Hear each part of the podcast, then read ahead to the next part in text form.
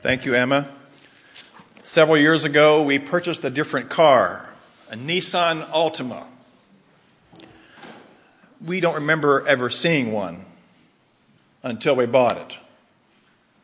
And it wasn't in our consciousness because it was, just wasn't in our, in our life.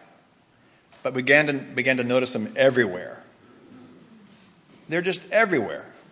But we didn't know that until we actually saw one ourselves and lived with it and drove it and so on. So I, I think of the Lenten theme in the same way. I experience it in the same way. I've been noticing examples, personal examples, and things I see in this life that relate to upside down and inside out.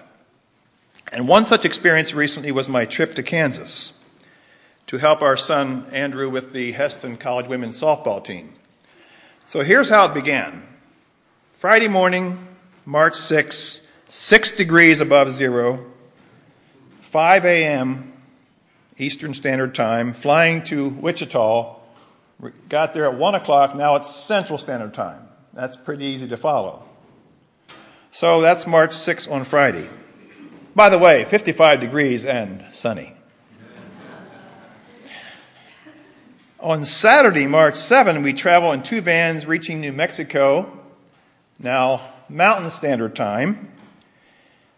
And we reach the border, and so there we are. And by Sunday, our sense of timing is really starting to play games with our sense of what's real. And I'll explain. For two reasons. Saturday night, daylight savings time. Yeah.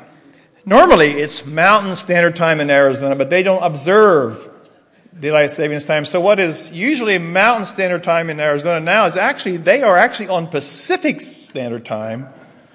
And so what is usually two hours difference to Pennsylvania is now three hours difference.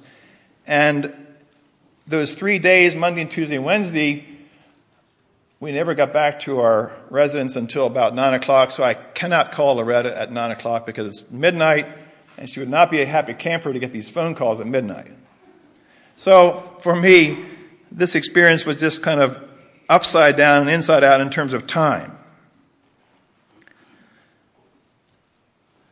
John's gospel invites us to see these realities that are often expressed in this upside down, outside, upside, yeah, upside down, inside out kind of focus. As Dirk was reading, we note that this gospel, this, this chapter 12, is about people who really want to see Jesus for various reasons. It shows people both seeing Jesus for who he is and yearning to see him, hoping to see him. The disenchanted leaders in, in chapter 11, they are tired of seeing Jesus and they see him as a sense, as a threat to their sense of security, and they, prophetically, whether they know it or not, they say, it's better for one man to die than the whole nation to be destroyed. And what they mean is, by the Romans, if there's some kind of uprising, the Romans come in, they don't care what's happening, they'll just make sure everything's in order, and that means destruction. And so when Jesus enters Jerusalem on what we call Palm Sunday, people swarm into the city to see him. Lazarus had been raised from the dead. People are amazed by that, and they've got to see Jesus and Lazarus. And the religious leaders conclude that the whole world, the whole world is just following after Jesus. And indeed, they are. Greeks are not of the inside world to these Jewish faith people. They are the outside part, outside people. So evidently, not everybody in Palm Sunday actually got to see Jesus. So they, they go to Philip. Philip is Greek. Andrew is a Greek name. So they go to their closest connections and they, they say, We want to see Jesus. And so you know the story. Philip goes to Andrew and, and they go together to see Jesus.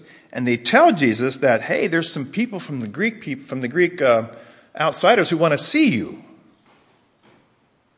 Now, I don't know how you take that, but as I read about Jesus in the New Testament, I would think, And maybe Peter, uh, maybe Andrew and Philip thought the same that surely Jesus would want to uh, spend some time with these Greeks because he's always spending time with outside people, sometimes much to the disciples' chagrin and dismay. But no, he doesn't. He doesn't give any indication that he's ever going to talk with them. He simply says, The hour has come. Now, what hour is he talking about? Maybe from Philip and Andrew's point of view, maybe it's the hour that is revealed in Acts 1, the hour when Jesus is finally going to take over and be the king that some people want him to be of, of Palestine, of, of the Israel, Israel nation. But Jesus goes on to define what hour he's talking about by, again, telling a story. He names the coming hour as like a seed that is useless, and the outer coat has to die. It's planted in the ground, the coat falls off, and if it dies, it'll bear a lot of fruit, implying that if it doesn't die, nothing. No growth, no fruit.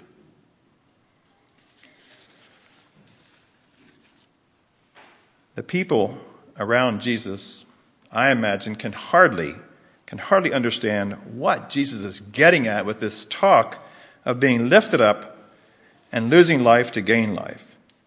And that's where Jeremiah's words begin to help us a bit a whole millennium earlier, or nearly a millennium earlier. Jeremiah sees a need to talk about the old covenant and a new covenant that is coming. He needs to, he sees a need to talk about God in new language. I mean, we, we notice that too. Sometimes the language we use seems to be outdated 50 years ago, and we have different Bible translations that come along in an attempt to give some fresh language. And that's one reason I like the, the two books that we have in our racks.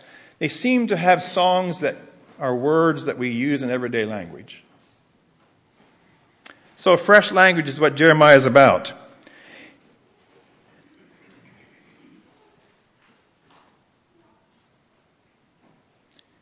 Jeremiah sees a need to talk about a relationship with God that goes beyond an outward checklist of obedience to an inner motivation to relate to God.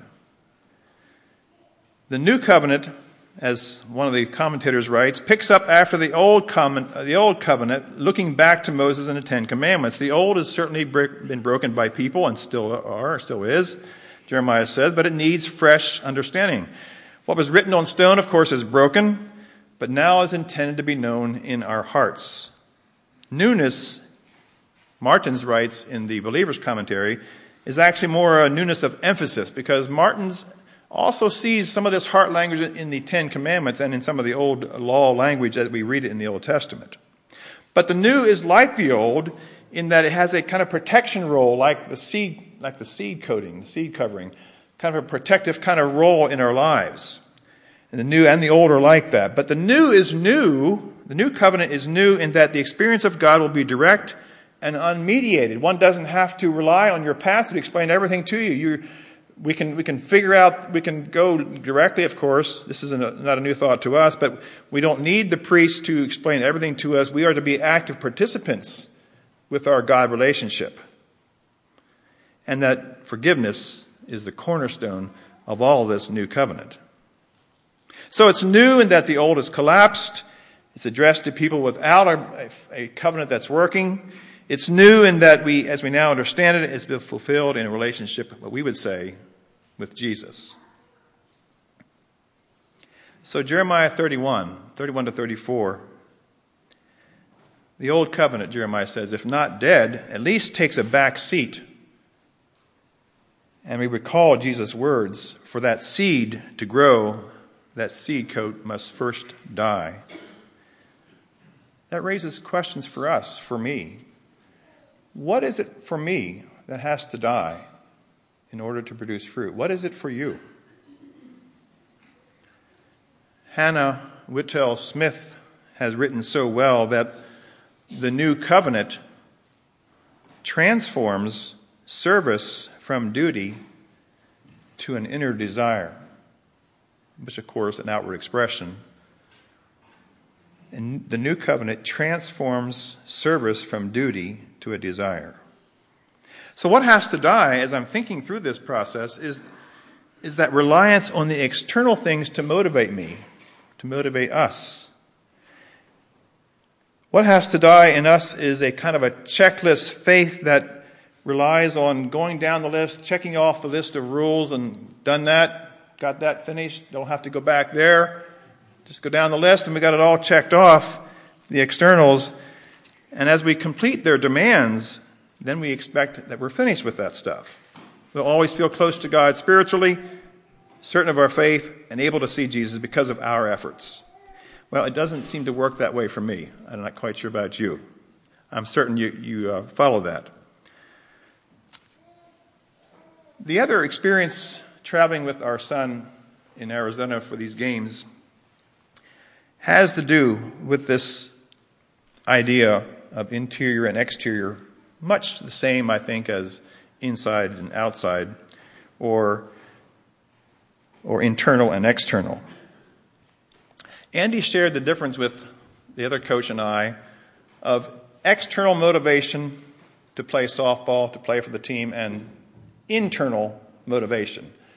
And that became very, very clear to us as there was one player who was pretty much playing for the externals. Externals like, hey, I had a good game. I had three hits and I had a home run and, and we lost, but I'm happy.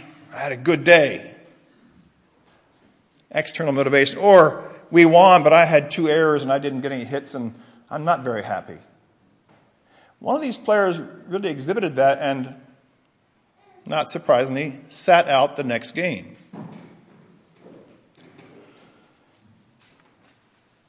Andy went on to share that interior motivation is what he really wants from all his players to play for the team, regardless of what position you are assigned to play, regardless of uh, one's own personal performance.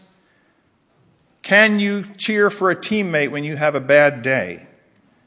Or as or when you don't have a bad day, can you can you can you play not just thinking about yourself? As Buck O'Neil once said, we play for the love of the game. We don't sit and pout when we don't get what we think we deserve from our coach or from the situation of the game. The key thing that Andy shared with the staff was that this particular young lady, with that attitude, five years from now, she might get fired from her job because of that attitude. And that said a lot to me it reminds us that in this particular instance, Hesston College softball is a lot more than just about softball. It's about a setting to help shape people for the rest of their lives. And that's what the coach's deepest desire is, is that wider picture. Desire for people to have that inner motivation to play softball, which has bigger ramifications than just softball.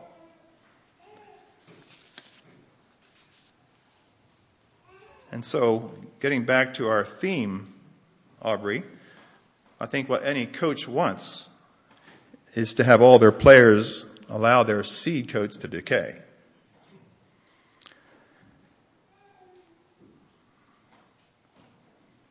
Jesus is deeply troubled about his coming death. He's not especially happy about facing it. The Greeks never see Jesus in person as far as we know, but they are invited to see Jesus in his death. They are invited to, to see Jesus in the suffering and death that is to come. And they are invited to die, to live, without having it all figured out right away.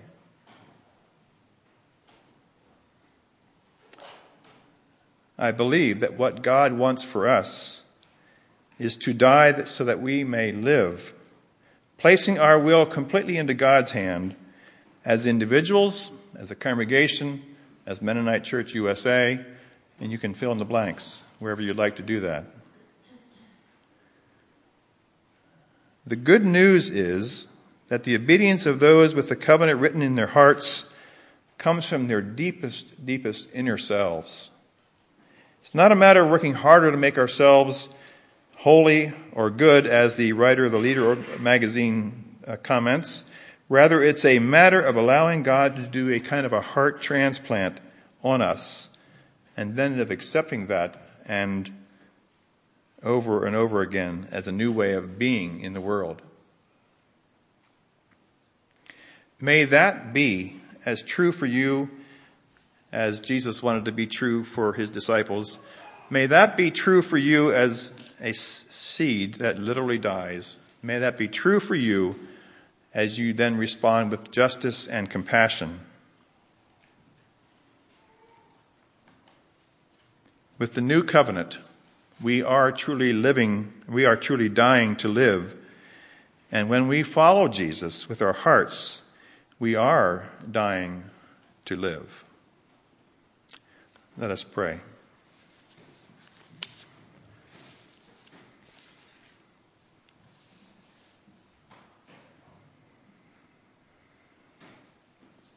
Gracious God, with the psalmist we pray, create in us clean hearts, O God, and put a new and right spirit within us. Amen.